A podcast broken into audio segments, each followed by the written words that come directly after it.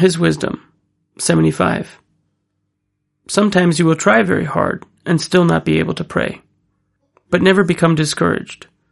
This is the most important rule of all.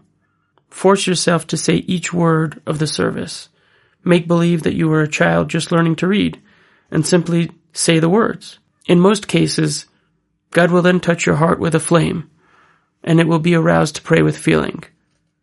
Just do not make a test of this.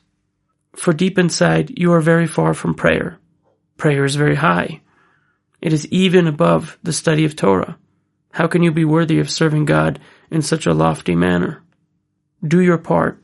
Simply begin the words of the service. Adon Olam Asher Malach, Lord of the world who reigned. Listen to every word you say. Concentrate and do not let your thoughts stray. Simply keep your mind on the words of the service. Follow the order of the service even without feeling. Continue word by word, page by page, until God helps you achieve a feeling of devotion. And even if you complete the entire service without feeling, it is not the end. You can still say a psalm. There are many other prayers to be said. In general, you must force yourself to do every holy task with all your might. This is especially true of prayer. But if you are not worthy of achieving this, it is still forbidden to become discouraged.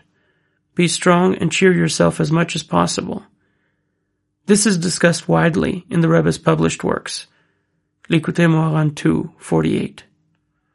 Pray in happiness with a joyful tune. Put yourself in a cheerful mood before you begin your worship. Seek out your good points, using them to bring joy to your prayers. This is discussed in Likutei Moharan in the verse, I will sing to God while I exist. Azamra Elohai Beodi. Psalms 146 2. Likutei Moharan 1. Resh 282.